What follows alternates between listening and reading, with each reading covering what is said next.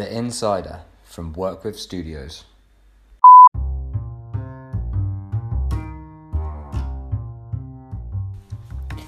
What's up everybody and welcome to The Insider. I'm your host Adam and we aim to bring you some of the most unique and interesting insights from the world of action and outdoor sports.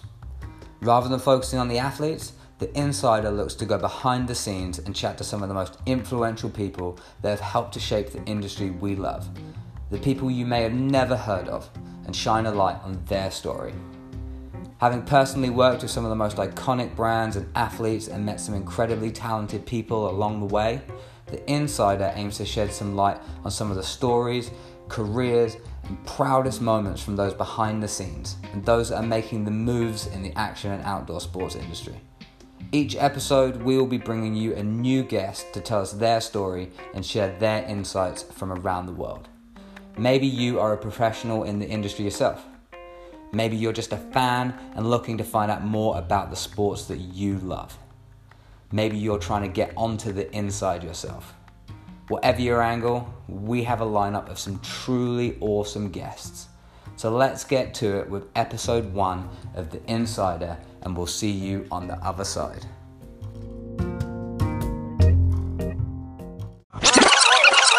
Hello. How's it going? I'm pretty good, thanks. Good stuff. You figured it out in the end? Yeah, I had to get the app. Cool.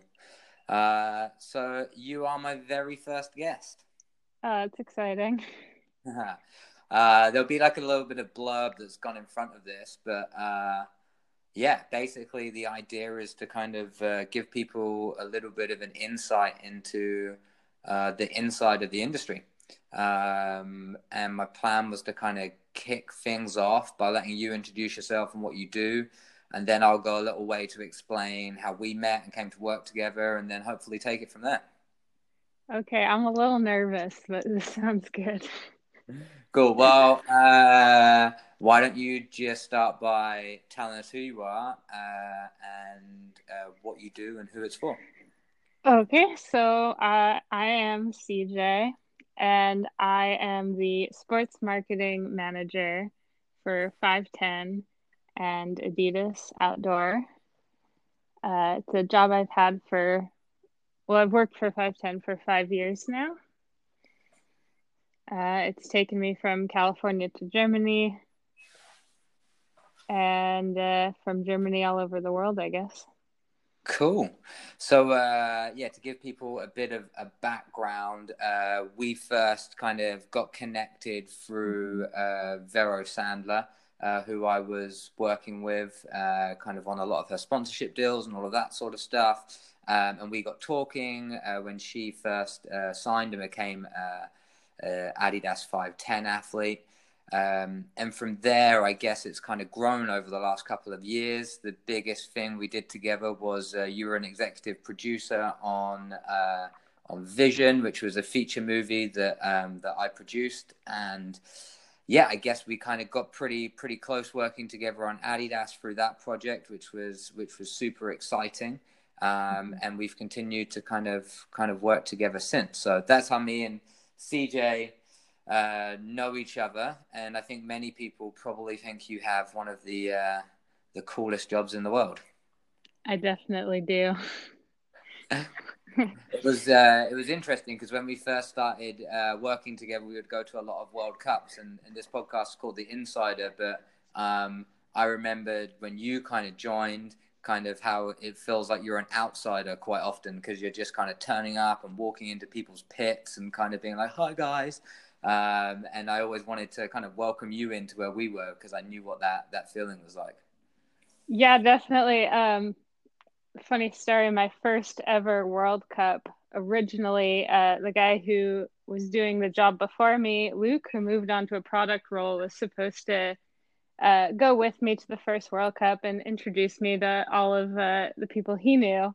And yes, he's based out of the U.S. It was the first one was Lotion in Croatia. He just couldn't go. So I was left hanging at the last minute and just on my own wandering around a World Cup pit like, how do I do this job?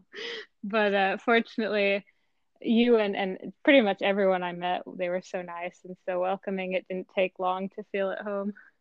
Yeah, that was a cool weekend. I remember it because at the time I was still working with Scott and actually traveling with the World Cup team. And so I felt a little bit more integrated at that point. But like, I remember my first World Cup for Monster Energy and just kind of turning up and like Steve Peat being like an idol growing up and having to kind of like walk over and give him his hat ready for like if he got a podium or something like that. It was just the like being a super fan, but also somebody's kind of manager can sometimes be like a, I don't know, a weirdly anxiety-driving kind of situation.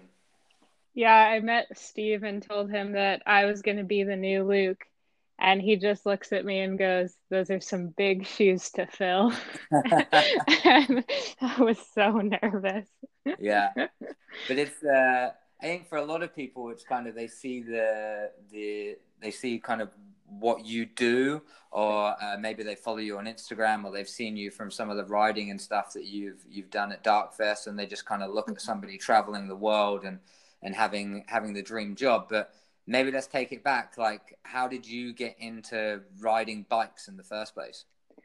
I got into rock climbing, which moved me to a place called Big Bear Lake in California, and a real outdoorsy town. Shit, I just needed a job. Literally, I was checking on my application at Starbucks, and the guy said, "Well, I've been filling in at this bike shop, and I know they're looking to hire someone full time." So I got a job at a bike shop, and yeah, before I knew it, I was just falling in love with mountain bikes. Cool. And so this was kind of pre the 5-10 days, like you started climbing just as it being something that you were just genuinely interested in, and that just led you into biking as a part of another outdoor sport. Yeah, exactly. That was 2013. I had, commuted around when I lived in New York City, but I was in no way a biker. And when I first saw the mountain bikes, I thought, man, that looks stupid. But I tried it once and I was just totally hooked. It was such an adrenaline rush. It was so much fun. Yeah, it was everything I was looking for, really. Awesome. It's cool though, because a lot of people that's how a lot of people start out, is by just working in a bike shop or becoming a mechanic, because it's when you're younger, it's a way of, I don't know, really getting into the sports that you love. But I guess you've also always been in an industry that's maybe been more dominated by men, even in a bike shop, I guess. Like, I can't imagine there were as many women working there. How was that kind of experience? Honestly, I was just so excited to be riding bikes. I barely noticed. One of the locals who kind of took me out on a lot of my first rides and taught me the ropes was just this really like energetic, positive guy. And one of the first things he said to me was, never apologize if you're slower. The people have chosen to go out on a ride with you. They know what they're getting into. You should never apologize, just have fun. And that kind of set the tone for me. And I feel very lucky that I got that experience, because it definitely did. There's a lot of pressure. There's a lot of anxiety when you're, especially I think for women in a group of men, but I got really lucky, just felt confident and just was having so much fun. Cool. I mean, it's so true. It's kind of the same with our riding group here. I often go on rides and I'm the last person to the top and the last person to the bottom. And you I have to remind myself, I'm riding with people like Brendan and Ollie Wilkins. And it's like, okay, step back for a second. And every now and then I like to go and ride with some people. Like, I'll go for a ride with my dad just so I feel like I'm a really good bike rider. So was there like a point where you went, whoa, actually maybe this is a sport that I want to make a career out of, and you started looking for work, or did it just kind of evolve quite naturally? It was totally natural. I just wanted more bikes in my life, more bike riding, more talking about bikes. It was just all consuming, honestly. Like at the bike shop, it was me and the mechanic most days, and it was just hours of conversation about parts, about races, riders. It never ended. And And that just continued until I met the 510 crew at the local bike park. So, yeah. And they're still still ride with those guys to this day now? Well, I don't live in California anymore, so not much. But when I go back, for sure. Cool. So maybe give us a little bit of kind of insight about how that sort of, that process went with 510 then, because 510 has become one of the biggest names in mountain biking and outdoor sports. And, and you kind of worked your way from a bike shop into one of those big brands through just like sheer passion by the sounds of it. Yeah, that's honestly, it's been one of the coolest experiences of my life, you know, because I feel like as a kid, I did everything the right way. I got good grades in high school. I immediately went to college, got a degree in college. And it wasn't until after I graduated that I was really like, you know, screw all of this. I'm going to go be a bum and have some fun. And somehow through that, I ended up with a career and not through the education that I'd fought my whole life for. So, really fortunate in that aspect. I started out as an assistant for the product testing with 510. And that grew to, a permanent job in the testing department. And then in 2017, we switched over to the headquarters in Germany, to the Adidas headquarters. And that's when I was offered the sports marketing role. Cool. So I always find this a brilliant story about somebody being in sports marketing, but tell us what your degree was. Screenwriting. So I can write movies. And is there anything that you would say that like your degree has helped you in kind of the work that you do now? A little bit. I mean, I am a good writer, and that's always helpful, especially when a lot of your coworkers are German, so English isn't their native language. Like, it's always helpful, but it's definitely not a key aspect of my job in any way. I'm not writing dialogue, that's for sure. Yeah. I always say to people, like, I feel a lot of people specialize now quite early on in kind of their career. Like I was talking to somebody the other day and they said they did a degree in action sports athlete management. Oh my God. I was like, whoa, they do that somewhere? But it's almost like your degree is the thing that just kind of gets you to a certain level of understanding and teaches you how to kind of, be in education at a certain level. It builds you up ready for your kind of career. It's not necessarily the exact thing that you study that's as important. Yeah, I feel like a degree like that would be useless if you're not also an action sport athlete. If you don't have that sincere connection to the sport, then why are you trying to manage those people, right? Completely. It's it should be a kind of bit more of a natural and organic fit into a role like that rather than studying for it. But I appreciate that there are obviously some degrees where you're like, I'm going to be a doctor, and you've got to go and study medicine. You know, you can't do a marketing degree and then the next day apply. You're like, I'm going to be a GP now. It just doesn't work. Yeah, definitely. It's so I think a lot of people would know 510 and they would know Adidas. Quite a few people would know about how that kind of the two companies merged maybe 5 years ago. You've kind of bridged the gap between the two. So be cool to hear your experience from being a part of what was a small niche brand and now being a part of a kind of one of the biggest brands in the world, essentially. Yeah, at first it was very much jumping in the deep end without knowing how to swim. Yeah. But what's really been cool is 510 moved into specifically the outdoor business of Adidas. And they were really, really keen to turn around, kind of turn over a new leaf with their business and inject some new life into it. And part of that was integrating 510. So even though we were this really small company coming into this massive corporation, they really saw us as a strong asset. They really appreciated kind of the level of authenticity we had, the connection we had to the community, And so it was, in the end, we were welcomed, you know, into the fold really well. So it worked out great. We have more resources than ever before. We've got like the strength of this big company behind us, and we're still paddling along, really. Yeah, it's been cool to really see kind of the development of it over the last few years. I think a lot of people, their major kind of turning point in the two brands coming together was when the Adidas logo started to appear on 510 shoes around about 12, 18 months ago. Was that like a nerve-wracking moment in the transition? Oh, it was huge. And I mean, we had massive amounts of back and forth about how we should go about it, what the logo should look like, what the integration should look like, what the communication to our customers should look like. So it was absolutely a gamble that we took, but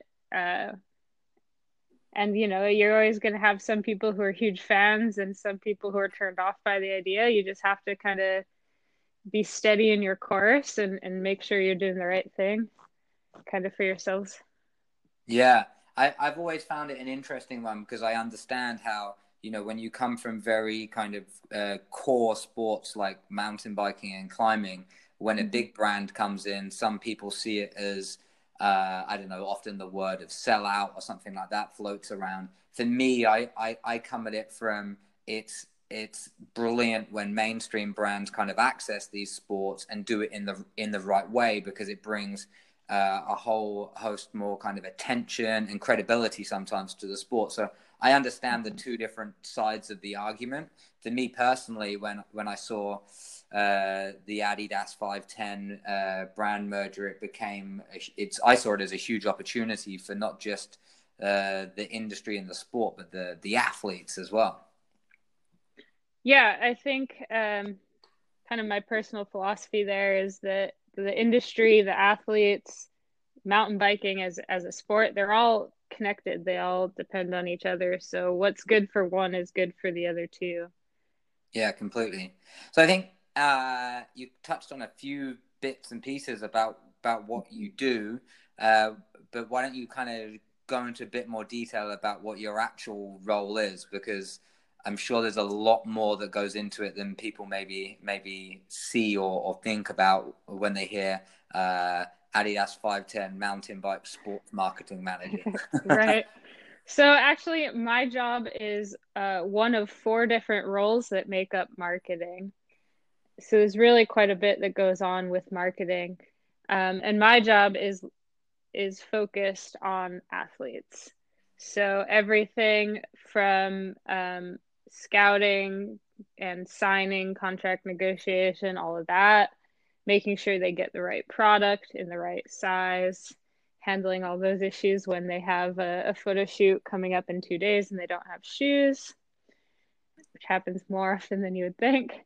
and then integrating like those athletes and their careers into the business and what new shoes we're launching and what advertising photo shoots and stuff we want to do, kind of matching that up with the projects that they want to create and working kind of the best way forward to help their careers and to get their careers to help promote our shoes.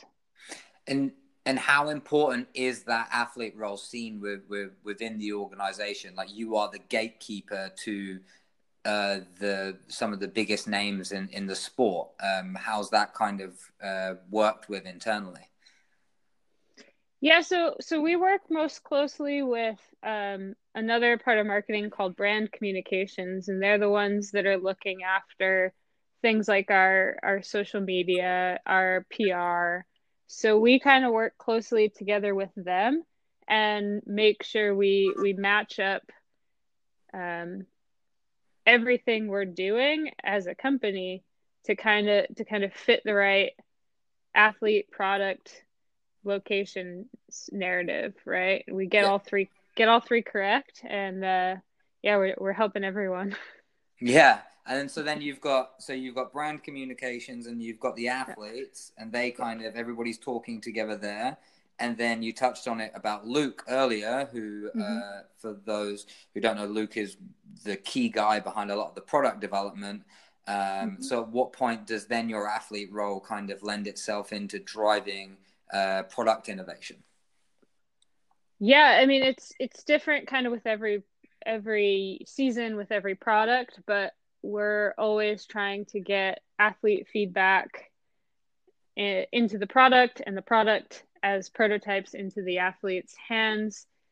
We started doing an athlete summit, which unfortunately got canceled this year thanks to coronavirus. But in the past, it's been kind of the best opportunity to sit Luke and the product team down with the athletes and really have some brainstorming sessions. It's been super productive. And has that, since it's begun from being kind of small 5'10" to big Adidas world, has that process changed? And I guess, have you seen benefits come from it? Yeah, I mean, we have so many more technologies, materials, testing equipment at our disposal that we can then like incorporate, okay, the athlete feedback, but at a much more like scientific and precise level. So we're doing a lot of work now with Adidas to get the guesswork out of what we want to integrate into the shoes. Cool. Yeah, it was kind of like looking at the way one of the latest shoes developed, which is the Sloof, and it came from the Samba, which is a really iconic Adidas shoe, but then took the technology and the 5'10" rubber and the kind of the feedback from the athletes to create this new hybrid, I guess. So is that sort of a really good example of the world colliding in a positive way? In a way, it's also one of our least technical shoes. So okay. I think it's a great example because it's illustrating kind of how that's trickling down through the entire lineup. Yeah. So even those like dirt jump, casual style shoes are benefiting from what Adidas can bring to the table. Completely. So take us through a day in the life of CJ. And maybe let's step this back, like not now because we're all working from home, but maybe kind of pre-March 15th before we went into lockdown or kind of mid of a World Cup season or something. What does your job role kind of entail on a daily basis? There is a lot of travel involved. There's like that busy point through the summer where the season's in high gear and there's events every weekend. And I really feel like my apartment becomes a laundromat and storage unit.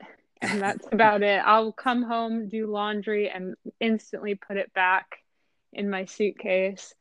It's stressful for sure. It's hectic, but I've really come to love it. So I think it's not for everyone, but if you can stay on top of answering emails while you're on an airplane and stuff like that, it's such an adventure because the job's just kind of different every day. Yeah, I remember doing like 2 World Cup seasons back to back and being on the road, and how actually when I would get into a hotel in a different resort, that felt like I was at home again rather than when I walked in through my door to do the washing. Yeah, exactly. It's weird, like kind of what starts to feel comfortable again. Do you find you get itchy feet when you've had a bit of time off and you're just ready to get away again? Yeah, it's crazy. I mean, I've been living in Germany for 2.5 years now, and this coronavirus situation is the first time I actually feel like I live here. Yeah. It's the first time I've really been able to explore and learn the local trails, meet the local mountain bikers, and have this sort of sense of, oh, this is my favorite restaurant, this is my home. I never really had that until now because it was always so go, go, go. Yeah. No, I hear that completely. It's really hard. For me, this is the first summer I've had at home in maybe 6-7 years. And it feels good because I didn't have to decide to do it. So I don't feel like I'm missing out as much. Yeah, totally. Because on the other side of that, there's something so incredible about going to different cities and different countries and yet seeing the same faces each time you go you know, it's this like traveling circus type feel. It's exactly what I was going to call it. I always refer to it as the traveling circus. The circus rolls into town and everybody's there, and it's like it's like they haven't been apart. Yeah, for me, it's like creating some of the best connections and friendships you could ask for. Completely. And when you're a fan, it's like you're just kind of feels like you're on vacation, on holiday sometimes, because you're just doing what maybe if you were working a normal office job, you would have just paid to go and do for a long weekend to Austria to go watch the World Cup. Mm-hmm. I find as I get more jaded, though, the actual fans can get more and more difficult to deal with. Because you're like, I just want to do my job. I just want to talk to this rider, and here's like 18 people asking for photographs. Yeah, especially when you're working with some of the athletes that you have, which are the most famous ones of all. So so I guess the World Cup season would usually start in kind of March, April, and go through till September. There's 7-8 rounds a year with the World Championships. You're there representing 5'10". You've got some of the best athletes in the world. What does CJ do at a World Cup? There's a wide variety of things, and they're usually all just geared around kind of catering to the athletes, making sure that they've got the product they need, handing more to them if they do not, making sure they're not having issues. And then a lot of it is just kind of being moral support as well, making sure I'm up to date on how their weekend is going. There's a lot that goes on behind the scenes that, it's amusing now looking at like Pinkbike and seeing people's comments and their assumptions on why a certain rider did well or did not do well.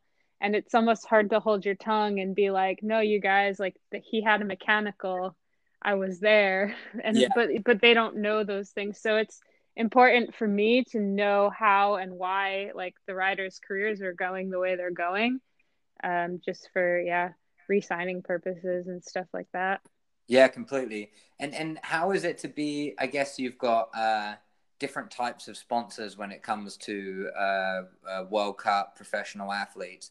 I know some people have kind of banks as sponsors, or I don't know, like what was one I saw the other day? Soreen malt loaf for Sam Pilgrim. But to be like a genuine functional piece of equipment for a rider, like shoes are one of the most important things. Does that make it feel like you have a greater sense of purpose at the races? Definitely. Yeah, definitely. I mean, I could understand why someone who works at a bank they can just watch the replay, right? And cheer for their rider. But for me, obviously, it's more important to be there. And what's always kind of interesting about my position is that I'm one of the few people, I think you were as well, who wasn't tied to one pit, wasn't tied to one team. Yeah. So there's every time I arrive, I have to kind of get the layout, find out who's pitted up where, and start making the rounds, because there's a lot of different teams we support, a lot of individual athletes we support. And at the end of the day, like, it's important to keep an eye on everything that's happening. Yeah, completely. It's a fun and unique environment, and anybody who ever gets the chance to go to one, if they haven't, I definitely recommend it. So I guess you've got World Cup racing, which a lot of people regard as kind of the Formula One of mountain bike, whether or not, I don't know, in America that might be like the NASCAR of, but it's definitely kind of the elite side of competition across downhill and also into cross country. But neither of us have really kind of transitioned into that side of the sport as much. But that's not just the only part of the sport that you're in. So you've got World Cup athletes, and then we move into kind of more of the kind of the media based riders, or kind of the free ride slopestyle riders, and those guys that do Red Bull Rampage. How do you go about? I guess you get to choose the athletes in many ways. Like, what is it that that goes through your mind when you're trying to figure out who are the right guys and girls to support in these sports? Well, for the most part, we have focused on 4 different disciplines within mountain biking. So downhill, enduro, slopestyle, and freeride are the main focus disciplines for us. And so then I'm balancing my team out between those 4. Obviously, yeah. Downhill, where you have 80, now 60 top men, 15 top women, it makes sense to have a bigger team than, say, in slopestyle, where you've got 15 riders on the day. Yes. Yeah. So the team is definitely most heavily within downhill, but I try and focus on all 4 of those. And then, yeah, obviously a lot of other things come into play when you're sponsoring someone, where they're from, their other sponsors, their personality types. It all factors in for sure. Completely. And from the World Cup side of things and the competitive side of things, it's almost a little bit easier sometimes because the results kind of validate the product, but also, create news stories and brand awareness and all of that sort of stuff. So, if you sponsor the world #1, then it's kind of fairly self-explanatory. Going into the free ride and the kind of more media-based style stuff, which I think is growing in this sport now. What are the key things that you look to? Is it social media? Is it kind of magazine coverage? I guess the industry is always evolving. Sorry, you cut out for a second there. Oh, I was just saying that on a World Cup side of things, it's quite easy to think about who the right athletes are, because if you're winning, then you're getting media coverage and you're validating the product. But on a free rider media side of things, where the sport's sort of evolving a little bit more, what is it that you look to when you're trying to find the right athletes? Social media, magazine coverage, all sorts of stuff. There's so much that goes into it, and that's why I feel like the biggest asset I have is the fact that I'm such a big fan of this sport. Yeah. It would be mind-blowingly difficult for me to choose between athlete A and athlete B if I hadn't seen all of the movies they were in, if I hadn't, read about each world's first trick or trip they've done, results they've had. It's such a huge asset to kind of understand not just who an athlete is in the moment, but where he's come from or she's come from, where their place is in the sport, in the whole community, and what sort of potential they see for themselves in the future and how you feel about their future, right? There's a lot of things that have to line up. And for me, just staying involved in the sport and in the community is the most important thing. Completely. Do you think that creates some bias sometimes, though? I talk from personal experience. I would be like, yeah, well, that's one of my favorite riders, but it might sway my opinion in their way when maybe they might not be the right person for the brand. So do you sometimes have that battle? Oh, totally. I mean, at the end of the day, it's always going to be subjective and not objective, right? Yeah. I could say that I want so badly to be objective in my decisions, but it's impossible, right? I'm human. These athletes become my coworkers. So yeah, how we get on and how I perceive their place in the industry is totally important. I think the best thing is always just communication, right? Because that's where I work closely with someone like Luke, who's doing product, to really understand, or brand comms, to understand the direction of the company. And the more I can understand what the product is, how we want to portray it, who it's meant for, where it's supposed to be within the greater industry, then I can have better chances of finding the right athlete for the job. Completely. And do you find that it's like when you can align yourself as a person with that product or that campaign or and the brand itself, like I've always said, culture is a massive part of an organization that you work for. Does that make it easier? Like you are as much 5'10" as 5'10" is you. So you that bias works in your favor sometimes.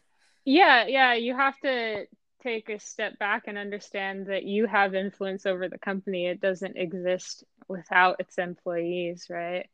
Completely. So we choose the direction it goes in. We don't always make the right choice, but we try our hardest. And yeah, again, to me, it's just always been a huge asset to know and love the sport. I think one of the best examples is Vero Sandler, because before she ever emailed me to ask for sponsorship, I was already a huge fan of hers.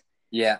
You know, and that allowed me to see an email coming in from her and get excited and see a lot of potential that she wasn't anticipating when she sent that email asking for some shoes, you know? Yeah. I think that's a really nice transition because it kind of steps into how your role actually allows you to enable other people's careers as well and support that. And I think Vero was a big part of that for you in terms of bringing her into the 5'10" world, increasing female representation in the sport, which has been a big challenge for a lot of brands to do it in the right way. And then obviously that kind of led into the creation of Vision. So be really cool to kind of hear some of your, your process when all of that went on. Yeah, I mean, to start at the beginning, right? Again, huge fan of the sport, and as a female myself, representation totally matters.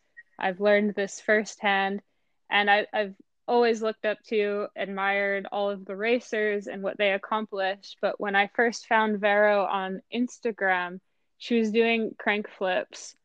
And that was such a symbol to me of this sort of like fun jibbing style that I hadn't really seen from any females before that. Yeah. So she instantly filled this void in, and just what I was looking for women to prove they were capable of. Yeah, which was always quite a natural transition for men to go from kind of racing into maybe being more of a media rider, but that didn't really happen, or the opportunity wasn't there as much for women before Vero. Yeah, I think so. So yeah, it was something that I was excited to see a female athlete do. And so to me, it was always quite natural to be like, well, let's have more of this. And that's my job, essentially, is to develop those careers as much as I can, to help them out as much as I can. Cool. So how did that then, I guess, kind of segue into what was one of your biggest projects that you've done, which was Vision? I know the story because I was a big part of it, but why don't you tell us kind of how that all came about, and I guess developed from maybe being a 3-minute edit into what became a big feature film? Like, honestly, I mean, that was an 8-month process. I couldn't even tell you the exact ins and outs anymore, because that project changed ideas, concepts, lengths, affiliated riders so many times. But it was something that Vero was passionate about doing a project with us. And I was passionate about helping her kind of get the biggest platform possible. So we just kind of kept working at it. And you helped out a lot, coming up with, I think, 15 different concepts every time that we were like, well, it needs some tweaking here, it needs some tweaking there. And we just kind of kept working until it fit. Yeah.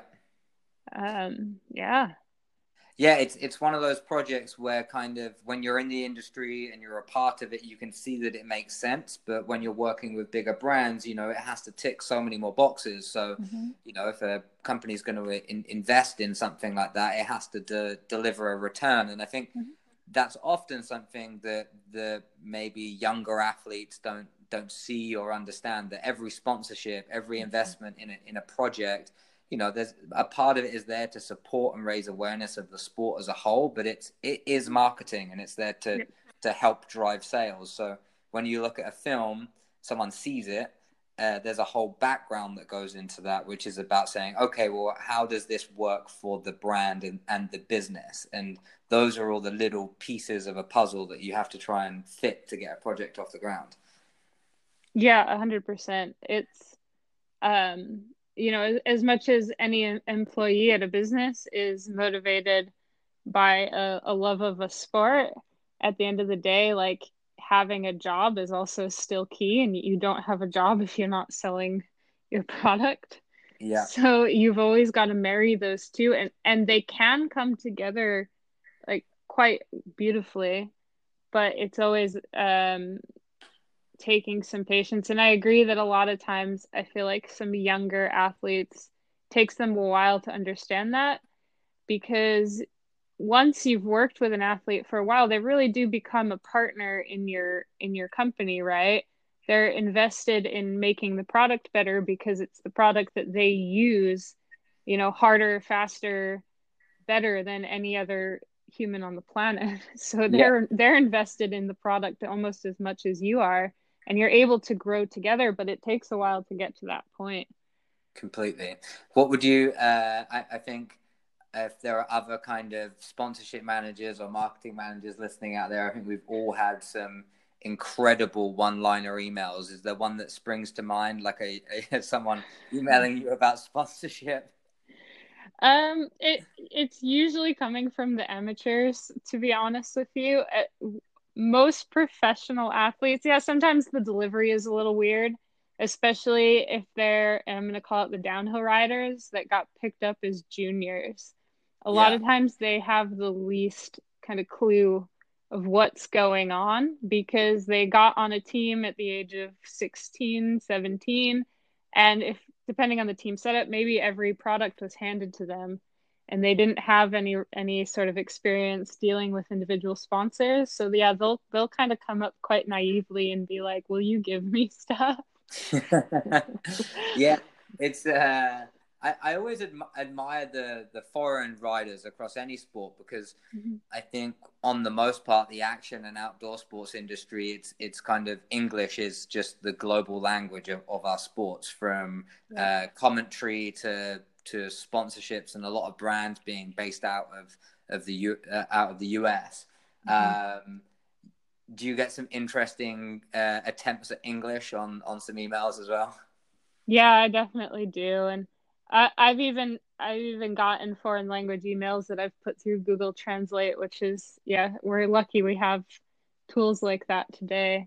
Yeah. 'Cause I do feel for those people, and yeah, you'll see their English develop if their careers are going well too, because they're getting asked more questions and interacting with more different companies and stuff like that. Yeah, and a lot of these, the French especially, are quite kind of notorious for it. They're studying alongside being a World Cup athlete, so they're doing their degree, and a lot of the time you see their English develop as they're going through that learning process as well. I always kind of blew my mind how some of them came out with, you know, an economics degree after being a top World Cup rider. It's incredible. It doesn't seem to be pushed so much in that direction. Manon Carpenter, I remember working with her at Monster, and it was she picked to go to university instead of continuing her career, but it runs side by side in some of those other European countries. Mm-hmm. Do you ever think mountain biking will go in the same direction as other US sports, where you can get college sponsorships or scholarships? You can in the US. Okay. Yeah. So you can get sponsored or scholarships to be on college teams for cycling. And it's interesting because they do all of the sports, actually. Like you're on the cycling team, so you're doing mountain biking for downhill, dual slalom, cross country, and it's all one team. They travel and do interscholastic competitions. Okay, interesting.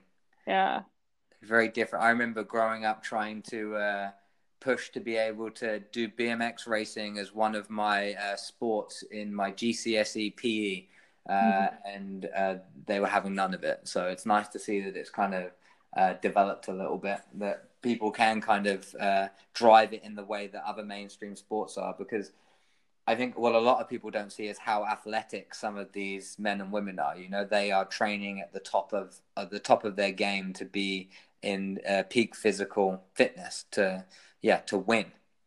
Yeah, totally. I think the days of slacking off and being good at this sport are totally over. It doesn't matter what discipline you're doing. These are dedicated full-time professional athletes. Yeah, I remember being at the bottom of, where was it? It was Lux at the Burton European Open of snowboarding. And Mark Morris, one of the best snowboarders in the world, is like a few other people are going out for beers and he's back in his apartment doing yoga with his coach, because that's what he needs to do to be able to win. And then he wins the next day. You know, that idea of looking after the athlete's body has really changed over the last decade when it comes to action sports.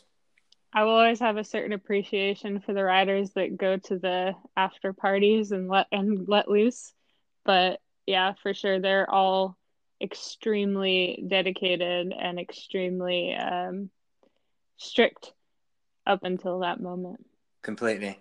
So I guess kind of to round things off, we've covered quite a lot of topics, but for me, I want to understand what your proudest moment is in your career so far, and what is the most exciting project or development that you've got lined up in the future that you're looking forward to being a part of.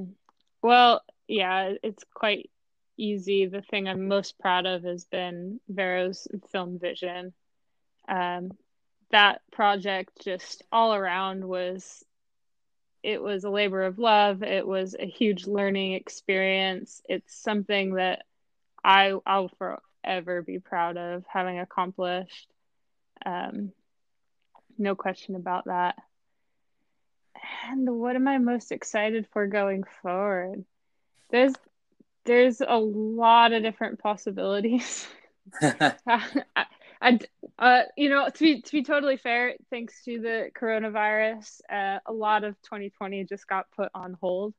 So we're starting to look at what 2021, what next year will look like. So there's not a lot that's in stone concrete right now. Yeah.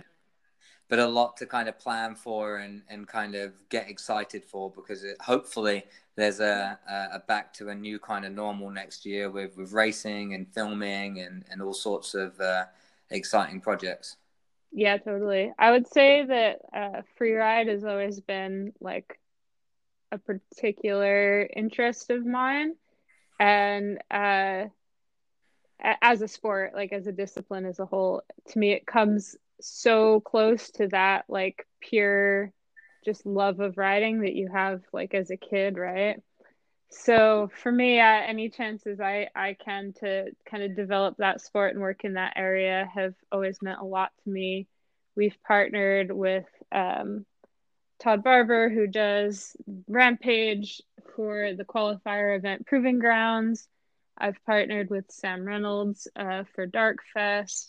And so like those opportunities to grow what there is within the sport of freeride is super exciting for me. Awesome. And so I guess a lot of the ideas that we've talked about have been from inside the industry, which is the goal of this podcast. And I know for me, it was, I kind of really wanted to be in this industry one day, having been a rider. It was a more natural process for you, but it came from passion. What would be your number one tip to anybody listening to this who says, I want CJ's job. You can't have it. Sorry, it's taken. Yeah. No, I mean, don't worry about starting small would be where I would give advice. Why it felt natural to me is because I was doing all the right things without knowing, without trying, right? Yeah. From the bike shop, I made friends with the people who worked at the downhill park. I made friends with the people who worked at the companies that we sold in the store. I became friends with the local riders from racing. Like, it was such a natural build up where I was never afraid of starting small. I was never applying for that senior manager position because I had a college degree, and I think that's where I got lucky.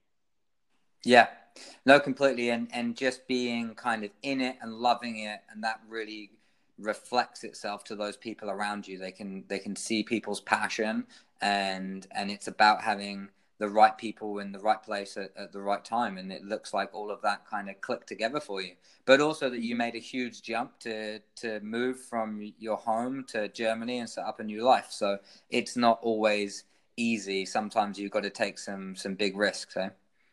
Yeah, definitely. I would agree there. It was a massive, massive change for me, a massive adventure that I had to think long and hard about. I could have stayed in California where I was comfortable and gotten another job, you know, just doing whatever, but it paid off to take that gamble for sure. Completely. Well, it's been an absolute pleasure to have you as my first ever guest on The Insider.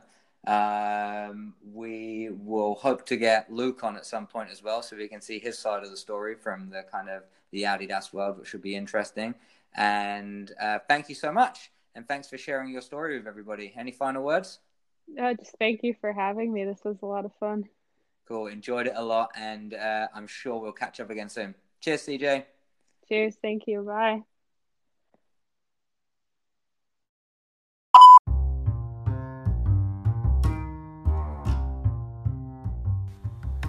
So there you have it. That was episode 1 of The Insider, brought to you by WorkWith Studios. WorkWith Studios is a small independent sports marketing agency based in London in the UK, working primarily in the outdoor and action sports industry. Thank you for joining us all the way to the end.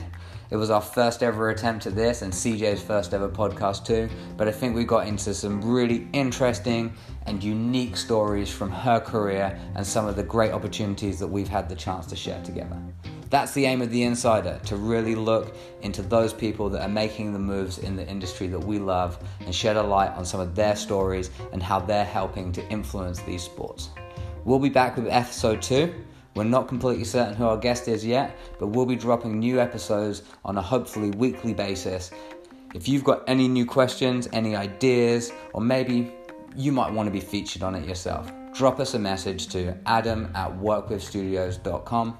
You can follow us on @workwithstudios, or myself @Adam Dayson, and we look forward to seeing you again on The Insider. Take care, everybody.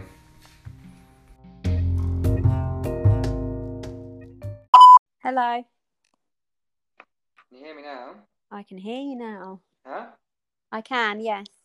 Oh, cool. Hold on, you're coming through my headphones for some reason. That's better. We can hear you. Say hi, Addy. Hi, Addy. Ah, hi. So no, I've wanted to test this podcast software out. Do you have to pay for it? No, it's free. Willow, you can't just eat ketchup. No. That would make a good podcast. Yeah, can't just eat ketchup. All right, well, no, thank you for that. That was all I needed. Oh, no worries. All right, I'll see you soon. Bye. Bye.